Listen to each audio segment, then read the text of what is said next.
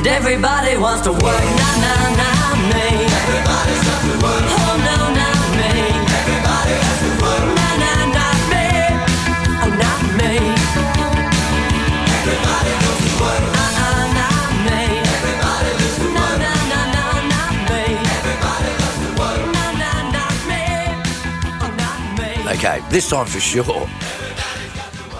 The Life of Brian, dot, dot, dot, Mannix, that is, podcast. Take one. Hello, Brian. It's Kevin Hillier calling. How are you? I'm very well, thank you, Kevin Hillier. It's nice to be here on Brian dot dot dot Dot. life of etc. Yeah. dot Lovely. dot com. Lovely. Yes. How are you, Mr. Mannix?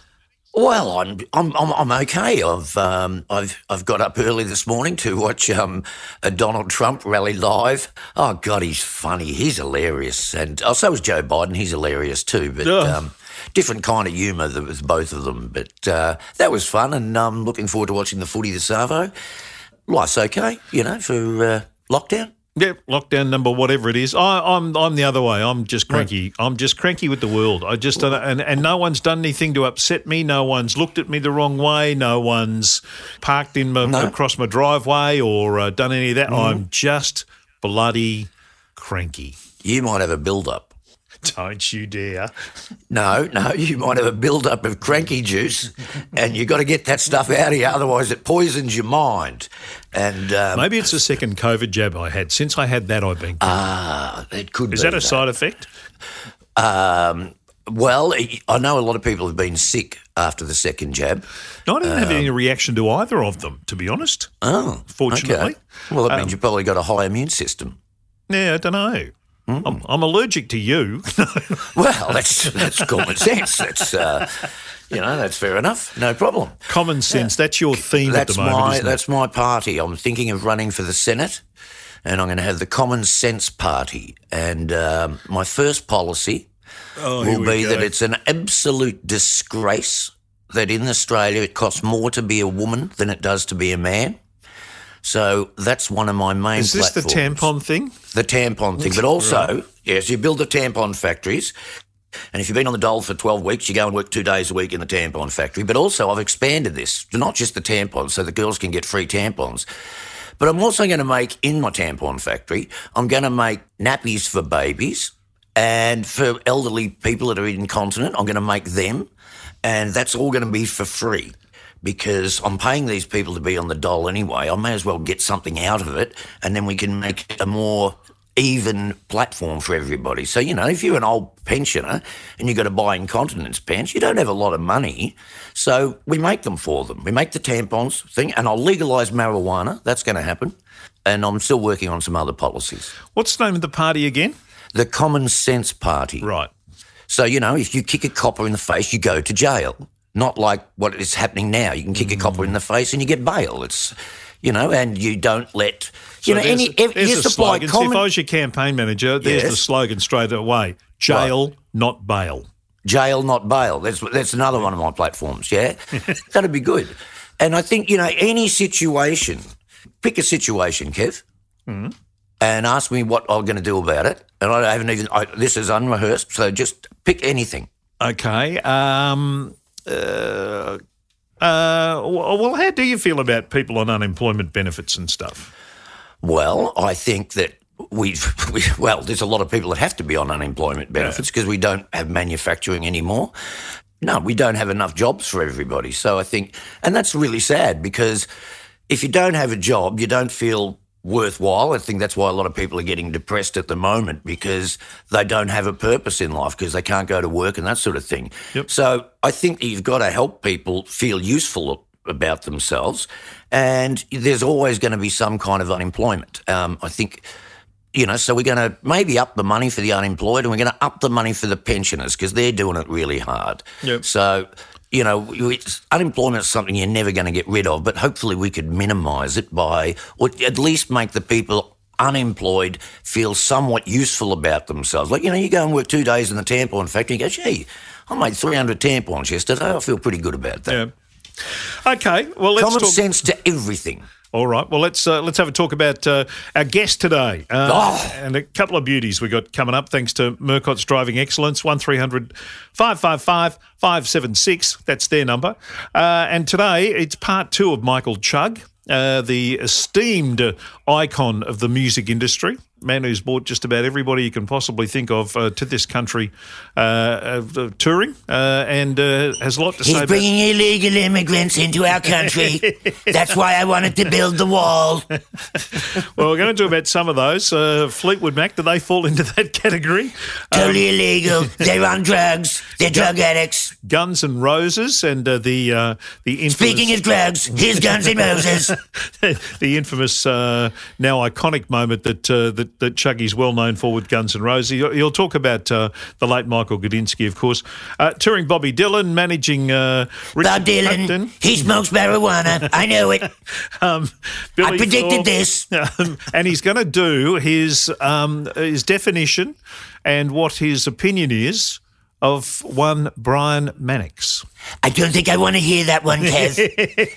It'll So, probably uh, be the greatest description of all kind, all time. The greatest close. description in American history, probably the world. It's unbelievable. It's it's pretty close, let me tell you. And our other guest is uh, Mark Gable, who of course is the man, uh, the the front man for the Choirboys. Yes, and very good on the video games. He's he's just a, he's a terrific character, Mark Gable. Uh, has a lot of great stories, and you'll hear a whole stack of those coming up. And uh, uh, I just want to warn people: uh, just have a notebook handy because Yes. when Brian and Mark. Uh, uh, sort of uh, came into the same stratosphere together. Uh, it was like uh, it was like that moment. I'm sure if someone had been a fly on the wall when Lennon and McCartney had got together. Well, we, we practically wrote a, a song during the interview. Well, well, it was it was like a Lennon McCartney moment for me because you know you, you with your, your teasers and your pleasers and him with his road and his toad. I you know I I quite frankly I I had chills up my spine. It was more like a Buddy Goode meets Kevin Bloody Wilson moment, I think. But um, Yeah, it was. it very much was like that. Uh, well, so nonetheless, it's a later. very funny interview. Yes, it is. And that's coming up a little later on with Mark Gable. Now let's get into the man uh, of the moment. Uh, and of course, he's a terrific uh, character of the uh, music industry, the one and only Michael Chugg. What about the Fleetwood Mac backstage with the um, the banquet se- setting? I think your book starts off with um, that, doesn't it? Where you're sitting backstage. Well, yeah, yeah. I mean, we had to build this fucking medieval marquee, and inside you had a medieval table about 30, 40 foot long, and king and queen chairs, and all that shit, and uh, whole pigs and roast lamb and fucking everything you could think of. And they never even went in there. Uh, uh, more interested in the Heineken top bottles. Is that right? Yeah, well, that was another story where the, we had to import Heineken. You know, back in this is like seventy six or something. We had to import Gatorade from America. At the end of the night, the roadies would go in and have a fucking feast. but one of the roadies and I built these road cases where we could put bottles, and I was still drinking French champagne about ten years later. Ah, And with the Heineken, I we were in Sydney the first show, and uh, I walked into the dressing room to check everything was right, and there were all the Heineken bottles with without any tops. And I went nuclear. What the fuck going on here? What? Anyway, the tour director took me up on stage, and they had two little marquees, two little tents either side of the stage, which had plates in them with the bottle tops on top of each other. And Right. he used it to top off one, and I went, oh, okay, but why couldn't you have just asked me to buy you a gross of fucking bottle tops? who was the most expensive for their backstage was? That was. Never Right. seen anything like that in my life. Guns and Roses. What did they want? So over the top. I was lucky that we we toured Guns and Roses in the early days, and then we brought them back for those huge shows. And Axl, who didn't like promoters, Axl and I got on very well, so I never really had a problem with them. But they were a bit over the top. You know, we still hold the record in Sydney, in Australia, for the biggest ever one day outdoor show, which was seventy seven thousand at Eastern Creek. Wow. Wow. So everybody was predicting death and doom and destruction. It's probably the first time we've done it many times now, but the first time we ever sat down with the local council, the local police, the local health departments, and all the community organisations in advance and planned the whole show. So, you know, all the papers are predicting death and destruction. And then next day, the Sydney Morning Herald, the Sunday Herald called it a boring day. Wow. Really? Yeah, yeah.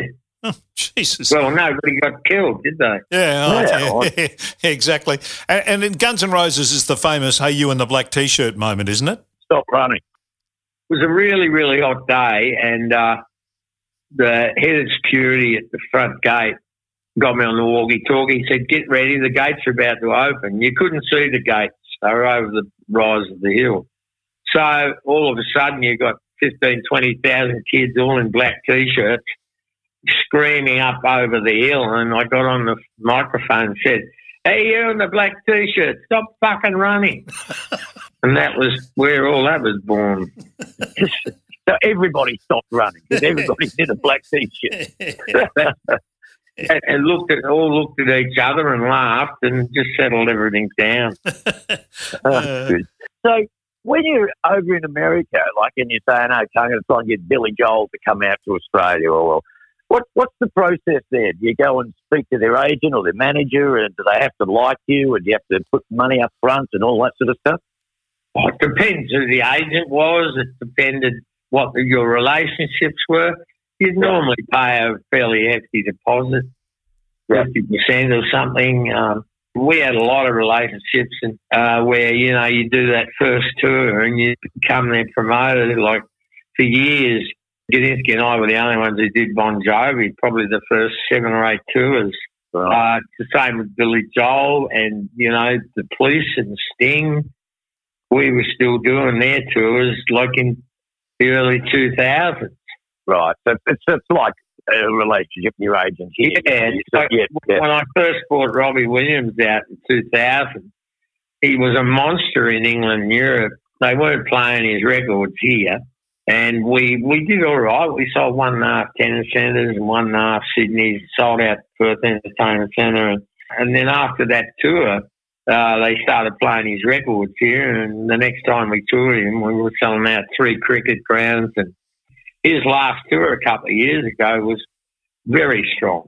Yeah, he's a great entertainer. Uh, That's what it became in the end. People kept coming and kept coming because he is an incredible entertainer. Yeah. yeah, I like the fact that he'll just suddenly say, be playing all these pop stuff and suddenly feel like singing something stupid or um, a, a, a Frank Sinatra song. And he just says, oh, I'm going to do this now. And he does. And it works. It works really, did, really well. did one, we did one tour based on that album that he did with all those Sinatra songs and all that. And the tour was very, very strong. I mean, Yeah. now he, you know, now he he puts it into the whole show is a mixture of everything. I mean, he'll be back here in 23, and I think it'll be huge. Yeah. Acts get to a certain point, Brian, where they uh, they get past that position of having to have hits, Yeah. Yeah. like Billy Joel, Elton John, John um, Stones, Yeah. uh, Rod Stewart. Yeah. yeah. And all you got to do is be careful they don't come back too often. Yeah. You know, we we did a Dolly Parton tour a few years ago. She hadn't been here for 25 years. It was very, very successful. Live Nation, I didn't even make an offer for the second tour. It was two years later. I went, you're crazy. This will be a disaster. And Live Nation picked it up and lost about $5 million. Ooh. Wow. You know, and, and the manager, he rang me and he said, you were right.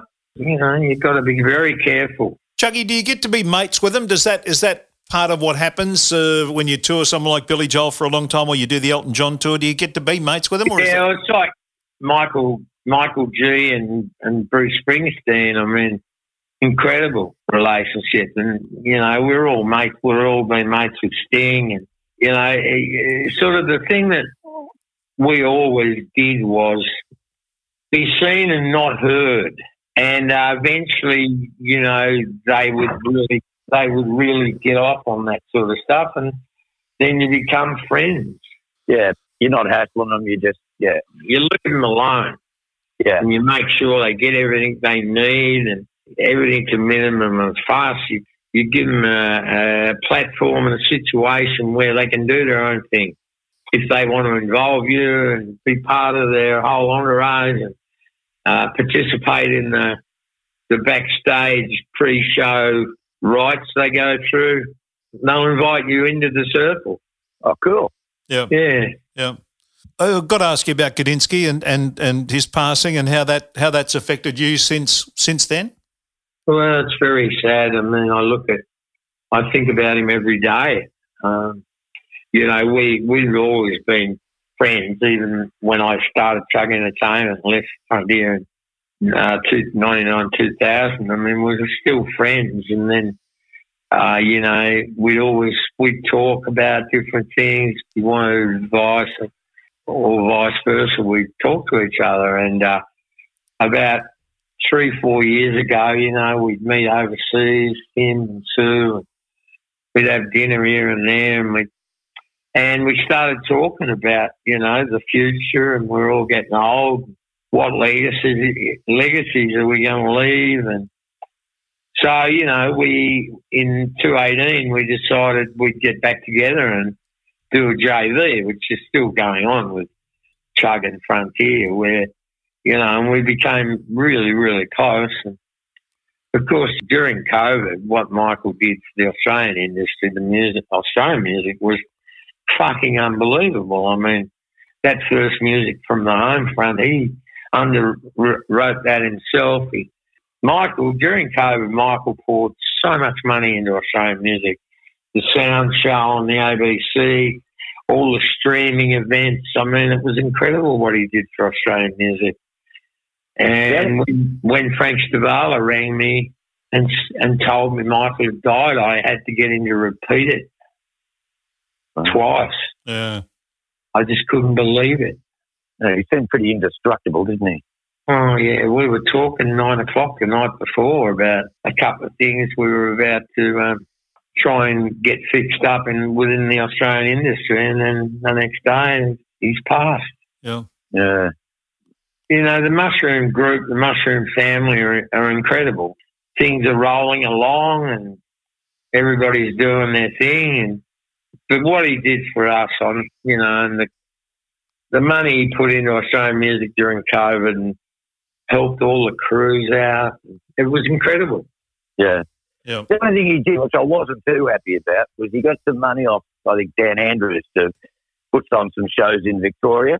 Yeah, And he got and he got Barnesy to come down. I thought, nah, he's to New South Wales. He's already done New South Wales. He's to Victoria now. I was a bit dirty on that. You know, I thought we could have yeah. Well, you someone know, from Victoria in there, but anyway, didn't matter. Barnesy's very popular and it went very well. So what the heck? yeah, no, I can dig it.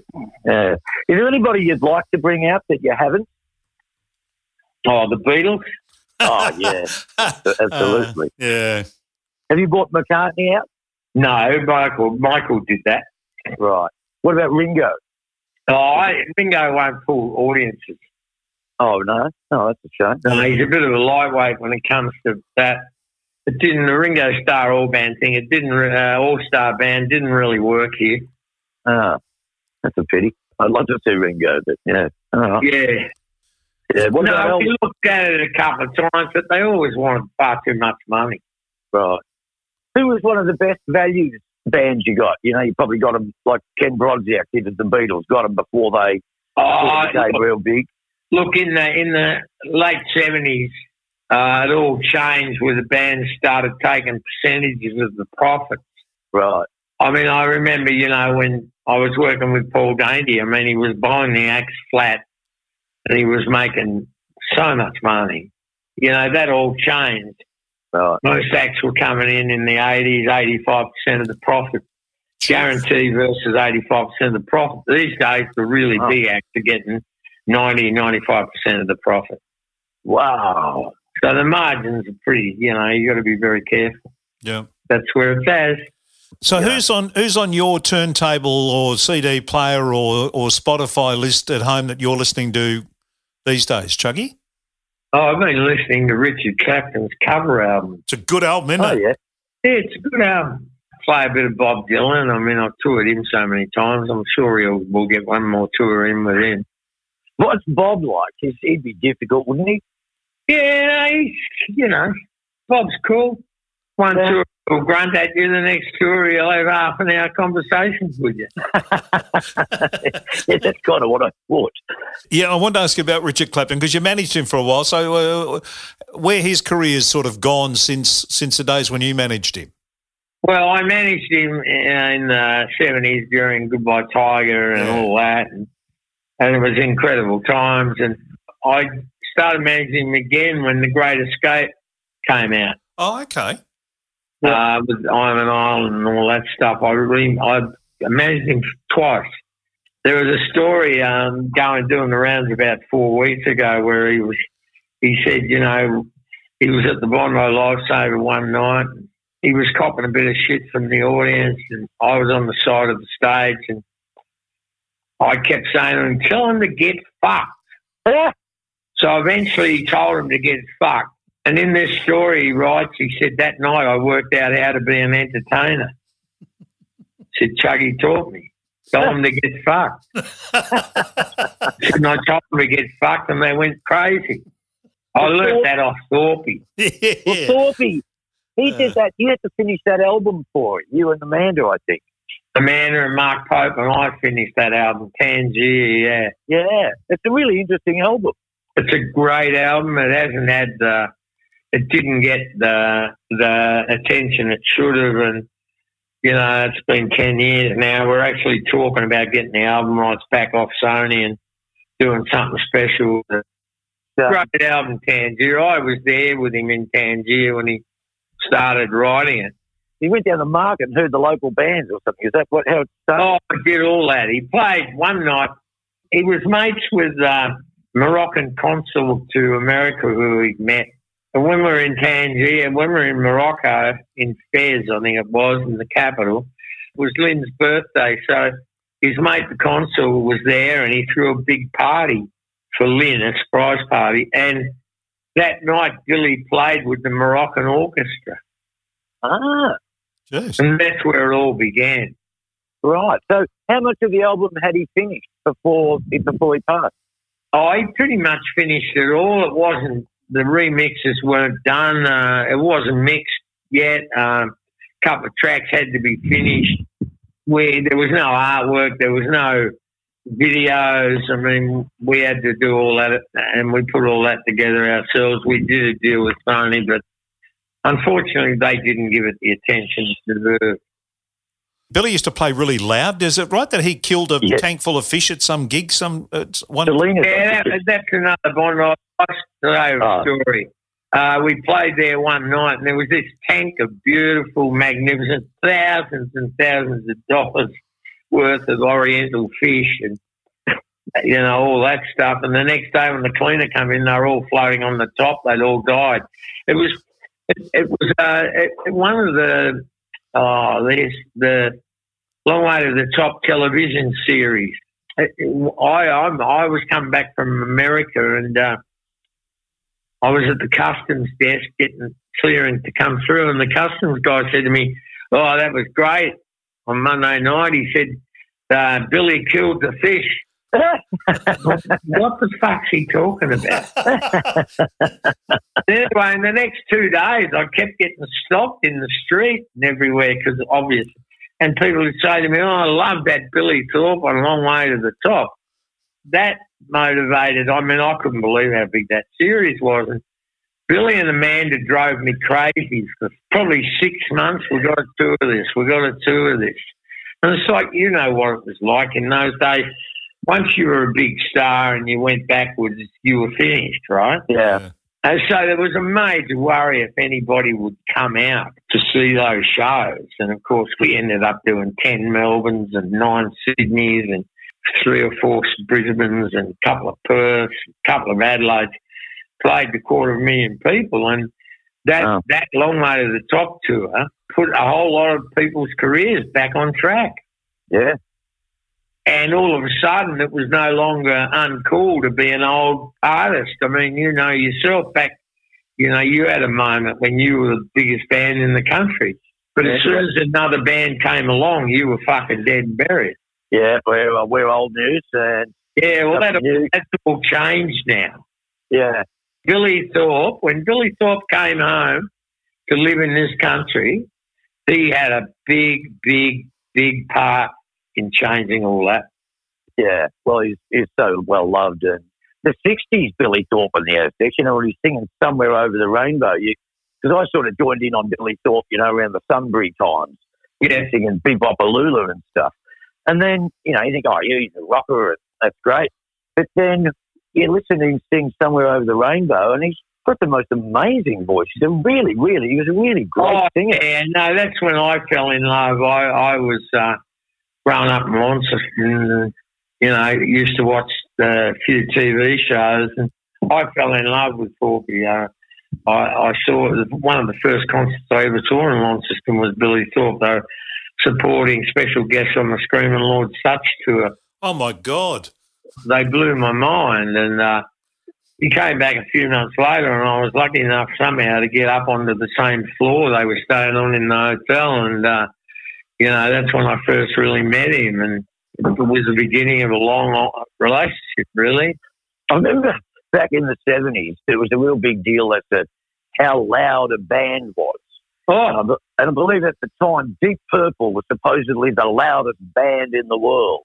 yeah They came, and they came out to Sunbury, and my brother reckons that Thorpe had grabbed every freaking amp he could lay his hands on, wired them all together, and Thorpe was twice as loud as Deep Purple. I didn't see that show but I saw Deep Purple at the Hordern Pavilion one night and I've got to say they were the loudest fucking band in the world Nobody really gives a qual- uh, cared about the quality of the sound back then. It it's really, really loud. Being the loudest band was a really good thing to have, and I don't think anybody talks about that anymore. No, No. no. No. Hey, Chuggy, want, want to mention your charity work too before we before we sort of finish up. You've done an Okay. enormous amount for a lot of charities over the years. Um, how, how do you sort of feel about that? Looking looking at what you've done. Well, you know, um, I first got involved. There was a big lunch here. In, well, it wasn't a big lunch when I first got involved in Sydney. It used to be in the downstairs ballroom at the Seagull called the Golden Stave, which a couple of industry people, an English guy called Chris Gilbey, and uh, a couple of English guys, and another guy called Peter Ebbs. You know, there was a big, there's a big lunch in London called the Treble Clef, which still goes on today, as the Golden Stave does and they decided to start a lunch here called the Golden Stave. So I went to the first ones and eventually I got involved on the committee. It was all about raising money for children's charities.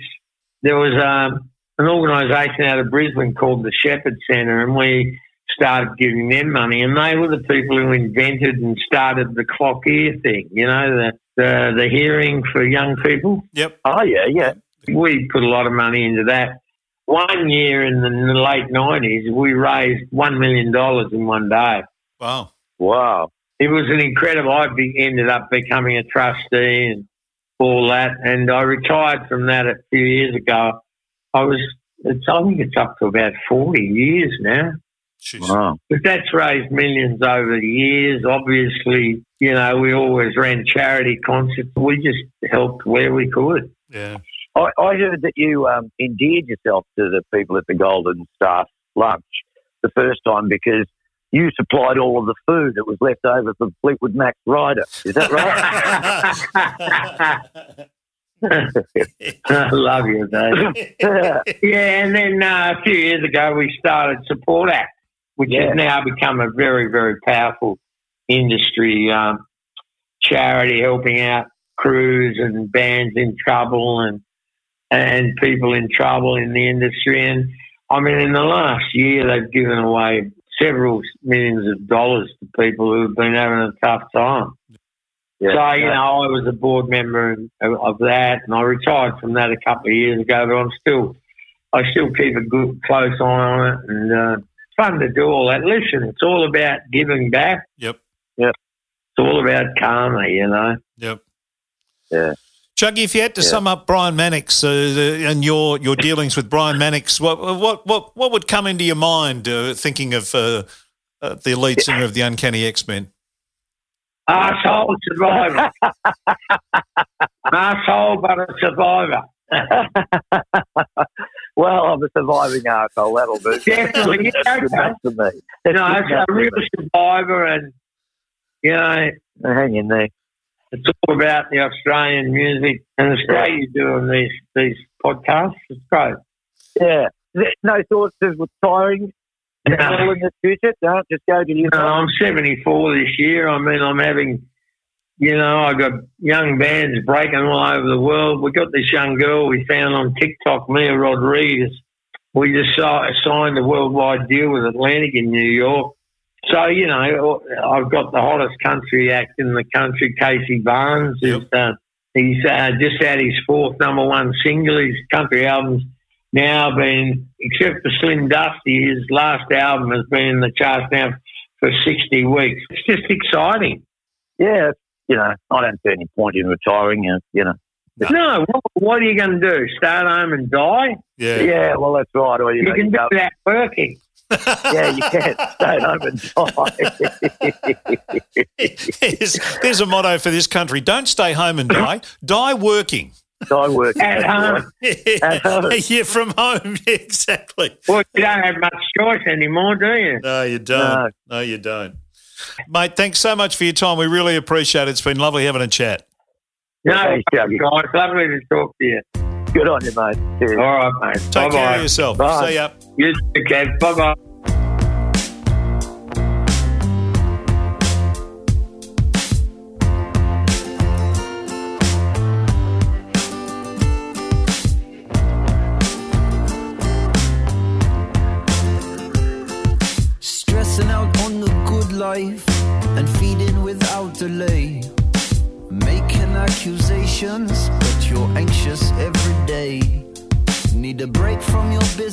Schedule of living five stars where you stay. You're making a stand, but not standing up yet. You're strong and know, of course, you're a darling. You're smart and you're well read. You fight for what you think's right, but only make a difference in your head. You need a break from your addiction. Don't be plugged in until you're dead. You're making a stand, but not standing up. You have no plans to make plans. You have no plans that don't directly affect you. You have no plans to make plans. You have no plans that don't directly affect you. You can hold on to your good life, feel better about yourself. You dwell upon frustrations, but all you say is that we need to help.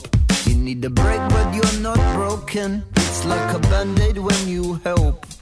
You're making a stand, but not standing up yet.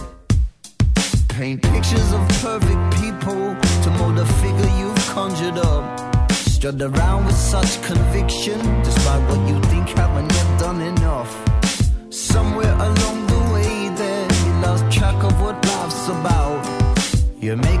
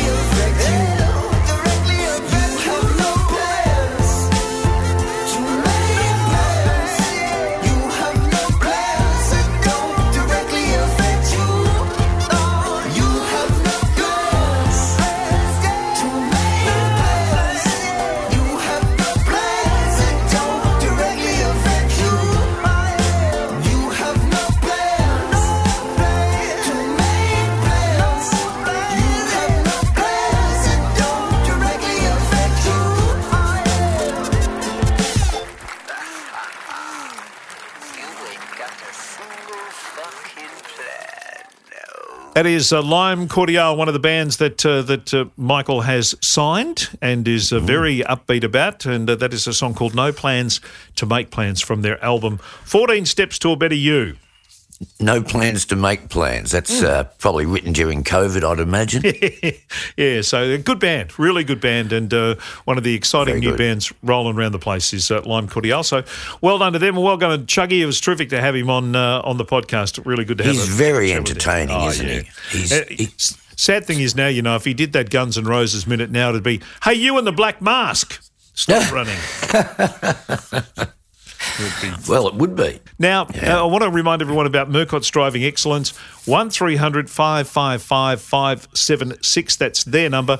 Uh, they'll uh, look after you, make sure that you're a more capable driver behind the wheel. They're not going to turn you into Stirling Moss or Ayrton Senna or, uh, you know, uh, what's his name? Lewis Hamilton. 1300 555 576.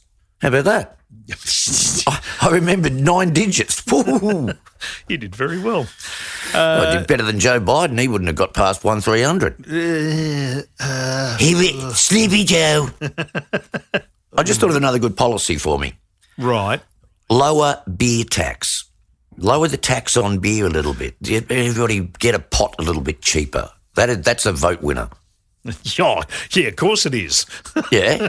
you've legalised, take- you've legalised marijuana and you've got uh, tax on beer down. And I've got the free tampons and the nappies. this is going terrifically well. Oh, and so, you know, only halfway through the day. My God, he's a man of the people, isn't he? Uh, I am a man of the people.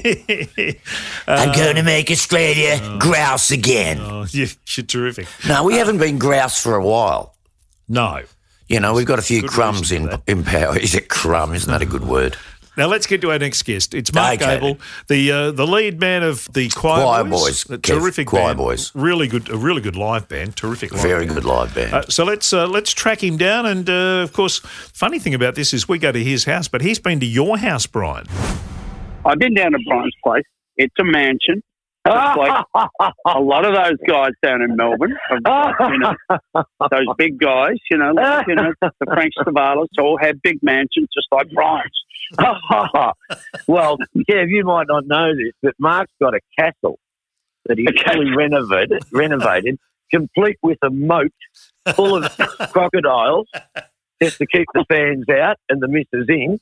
But it is luxurious. It looks like that one in Disneyland. It, absolutely beautiful. This is this is true. There's only one that your information is incorrect, in that it's to keep the fans in and the wife out. Oh, my, my mistake. My mistake. Thank you. So, are you recording or writing any songs, or what are you doing?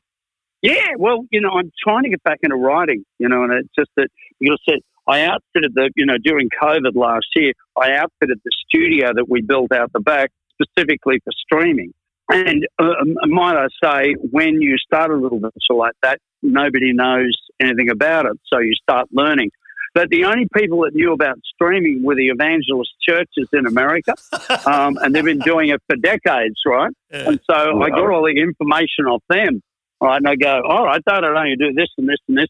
And then, of course, Pete Drummond, who's Dragons drummer, who now lives in Melbourne, um, he was great. We teamed up together and he showed me a lot of stuff about it. In the meantime, to answer your question, and I, I will let you get back to that, to answer the question is that wh- what have I been doing? But so I've been trying to get back into songwriting. And, and that's really hard because the um, only song that I've really got a title for is a few right? And I, I don't know, and I'm just seeing the stuff come out, right? Yeah, Um, right. And I, I'm not analysing it. I'm not going, yeah, it's got to be a hit or anything like that. So no, you know, no. so there you go. We were talking to Steve Kilbey the other day. Yes. He just he just writes prolifically and doesn't think too much about it. Whatever comes into his head, he goes, "Yep," and then he works with that. He's been a um, a teacher for me in terms of just letting the stuff flow, you know.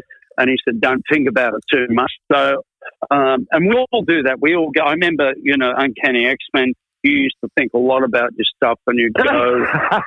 we, you remember when you went through the Pink Floyd period, right? Oh, Um, that was well. Our manager wanted us to do that. We he had had half a truck of acid, so he wanted to get rid of that. So he said, "Pink Floyd time, boys," and away we went.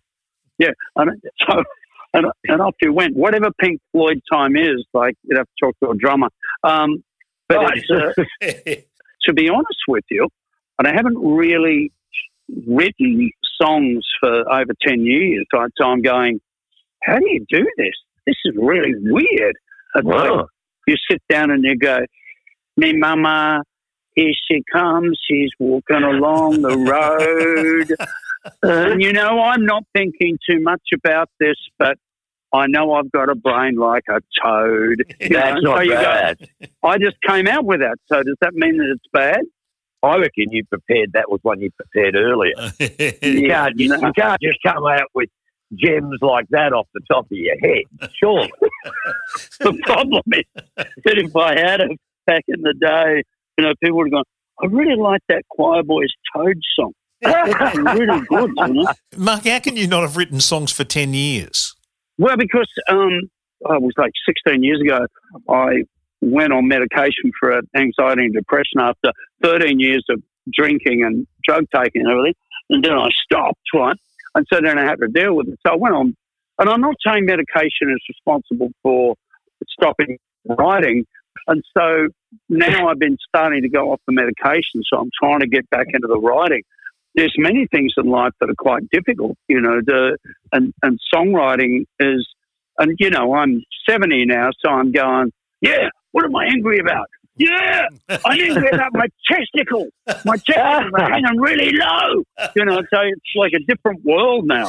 And, I, you know, and Brian will testify to that, you know, like, Yeah, they testicles day. hang a bit low, but they're not that bad. They're fine. yeah, but I think you're being harsh on yourself there, Mark. I think your Yeah. look great. You've never seen them, or, or have you? Hang on. I don't even call them testicles. On this show, we call them lady pleasers. Okay, the girls love the testicles, don't they, Kev? yeah. What Oh, you yes, say to us, testicles are to girls. It's a well-known scientific fact, and you can't argue with the science. I think there might be a politician that would not argue with that. Um, So with your stream, with your streaming thing, does that like mean that you Pete, dr- your drummer, your drummer can drum from Melbourne and you can play in Sydney, or is it all No. set up? You- Right. no, you can't. That- You can't you do can't that do that, because yeah. of, of lag, right? And internet Yeah. lag. Ah, okay. Um, but you know, for instance, when Melinda and I re-recorded or did the parody of "Run to Paradise," which was "Stuck in Paradise," it's very good. um, uh, you know, we had uh, we had Pete Drummond uh, in Melbourne do it. Uh, Brett Williams, you know, play the drums. Brett Williams played the guitar in Queensland. Uh, Ian played the bass in Sydney.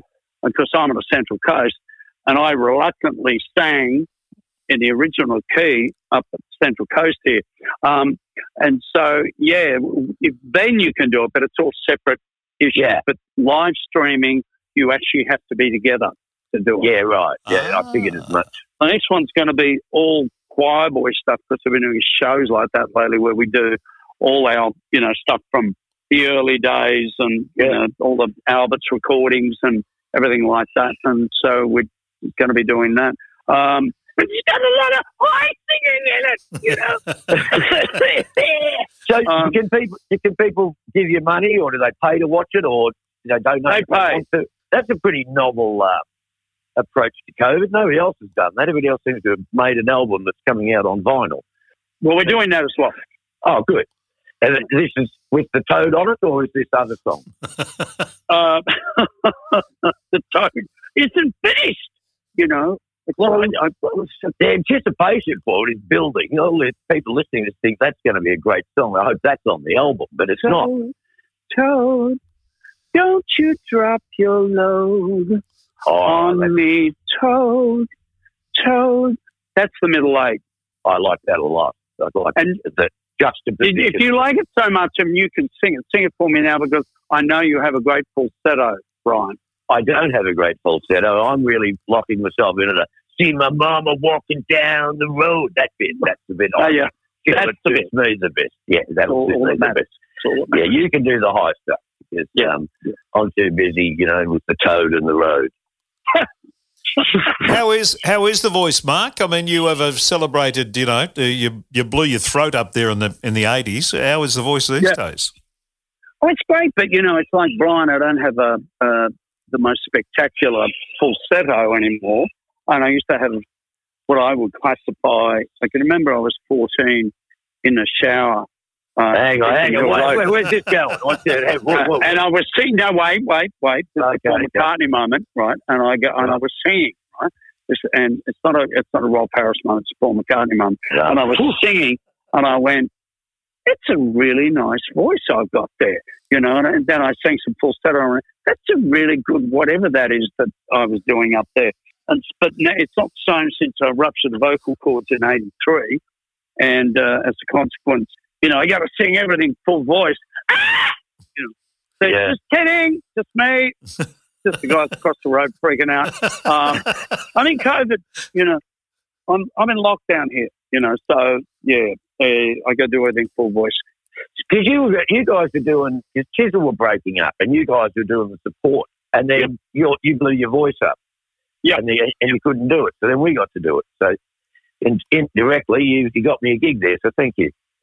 No, that's all right. I was I'm always here to help. You know, when I pull over, people tread on me and they, they improve their situation.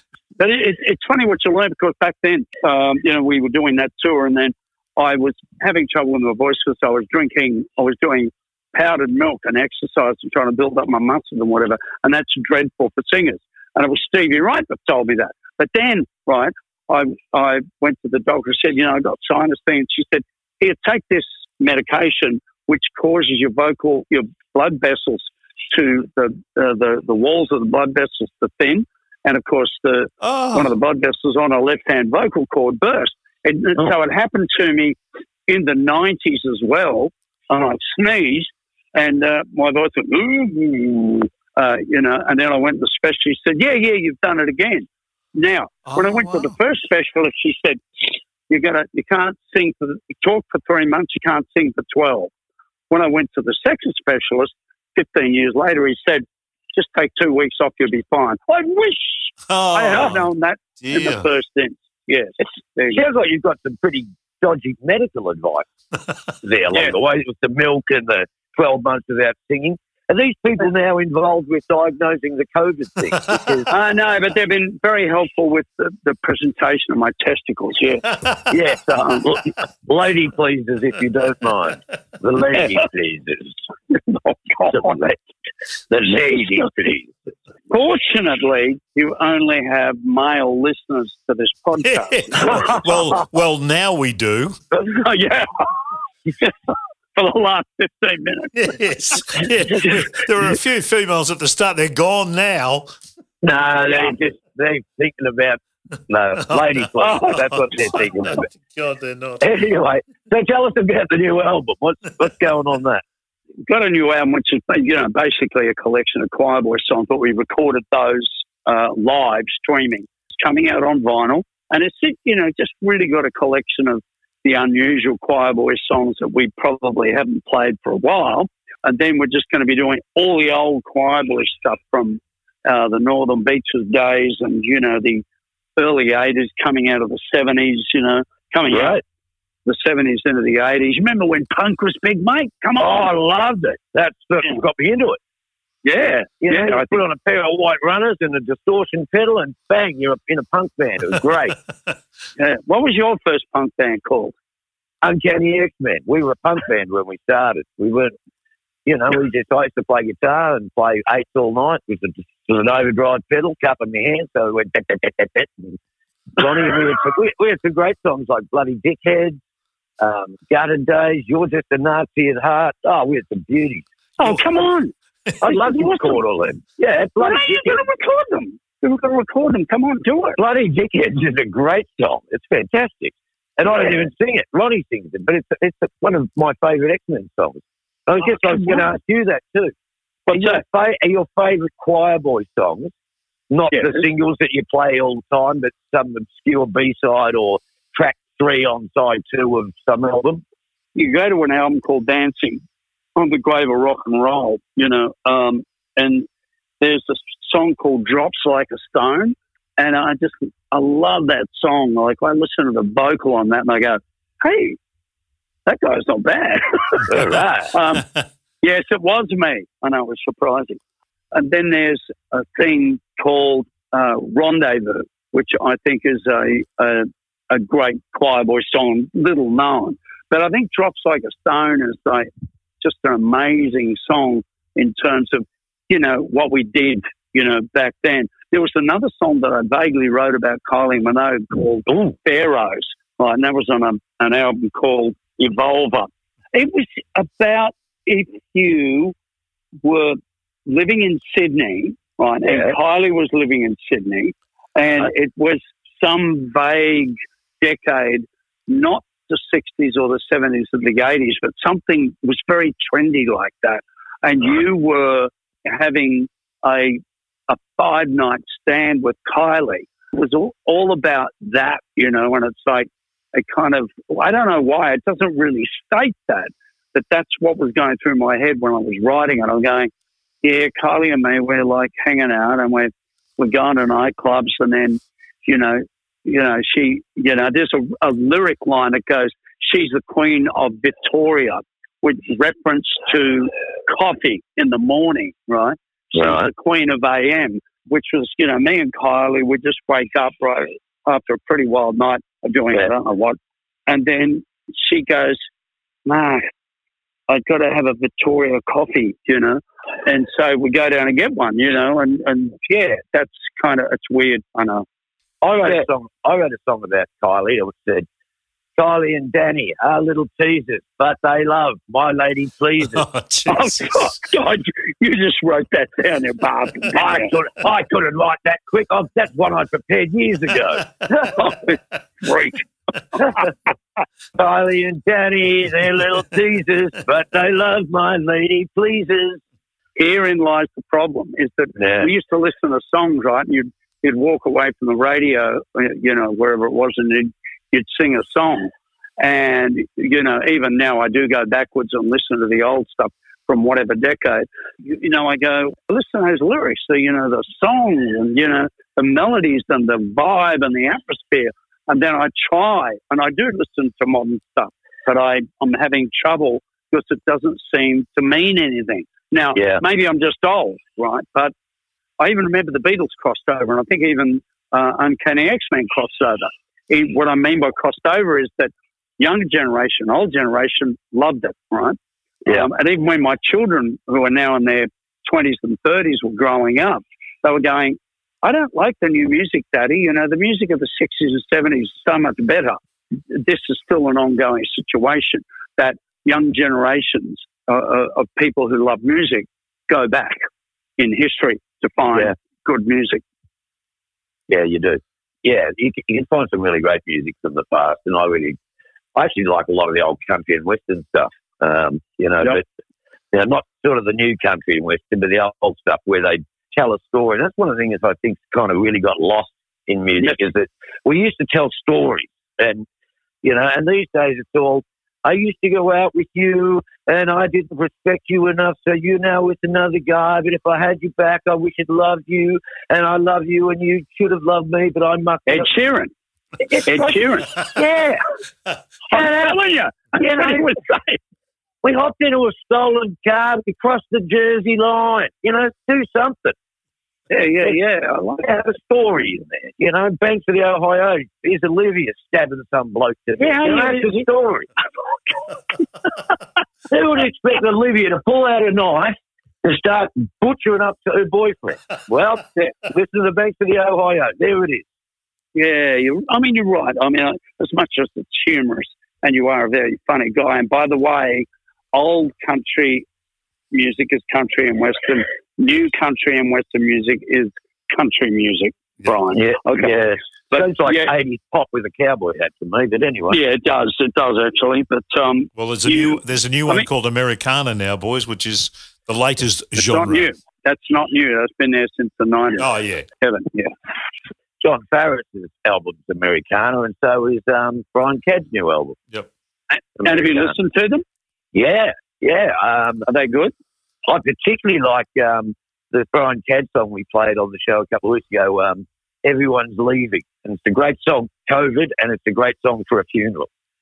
It's really, it's a really, really good song.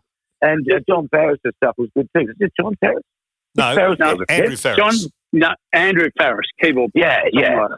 Sorry, I've been listening to John Farriss's triple album, which I love because it's just what I love about it. There's no guitars or music or singing. It's just Drums. three, six sides of drumming. And I tell you what, Mark, you have not lived until you've heard John Farriss play Piano Man exclusively on the drum. It is fantastic. Uh, I'm, I'm, I'm, I'll die before I do that. Thank you. I mean, he got the idea off Daryl Somers, who did a great version of Guitar Man on the drum. They're all doing it now. Hey, Mark, thanks so much for your time, mate. We really appreciate it. We loved having a chat. It's been, uh, it's been a bit of fun. and it has really been the time of my life. And I have to tell you, my myself, my ego, and my my state of being and my testicles have really enjoyed this little podcast. Thank you for coming on. Okay. And we've written half an album, so that's terrific.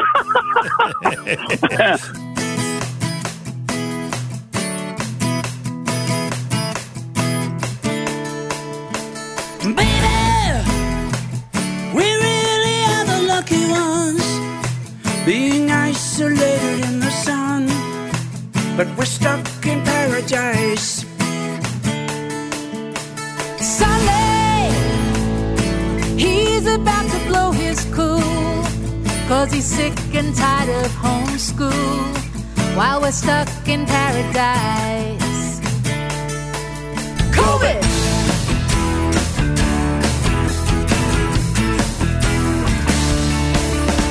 Melinda, we should really go out and get some air. Keep walking, don't let her anywhere. While we're stuck in paradise. That's right, there's stuff that's going out. Unless it's essential. Some are still in doubt. Staying home is not what they're about. Come on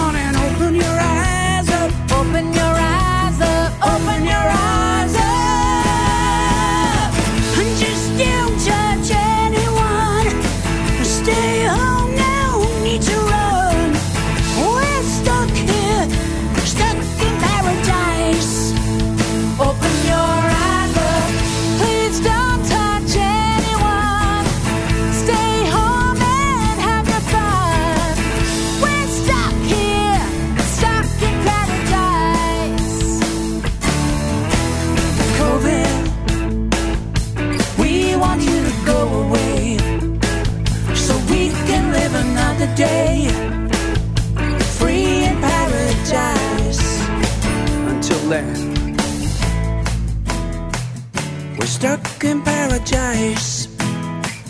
We're stuck in paradise. We're stuck in paradise.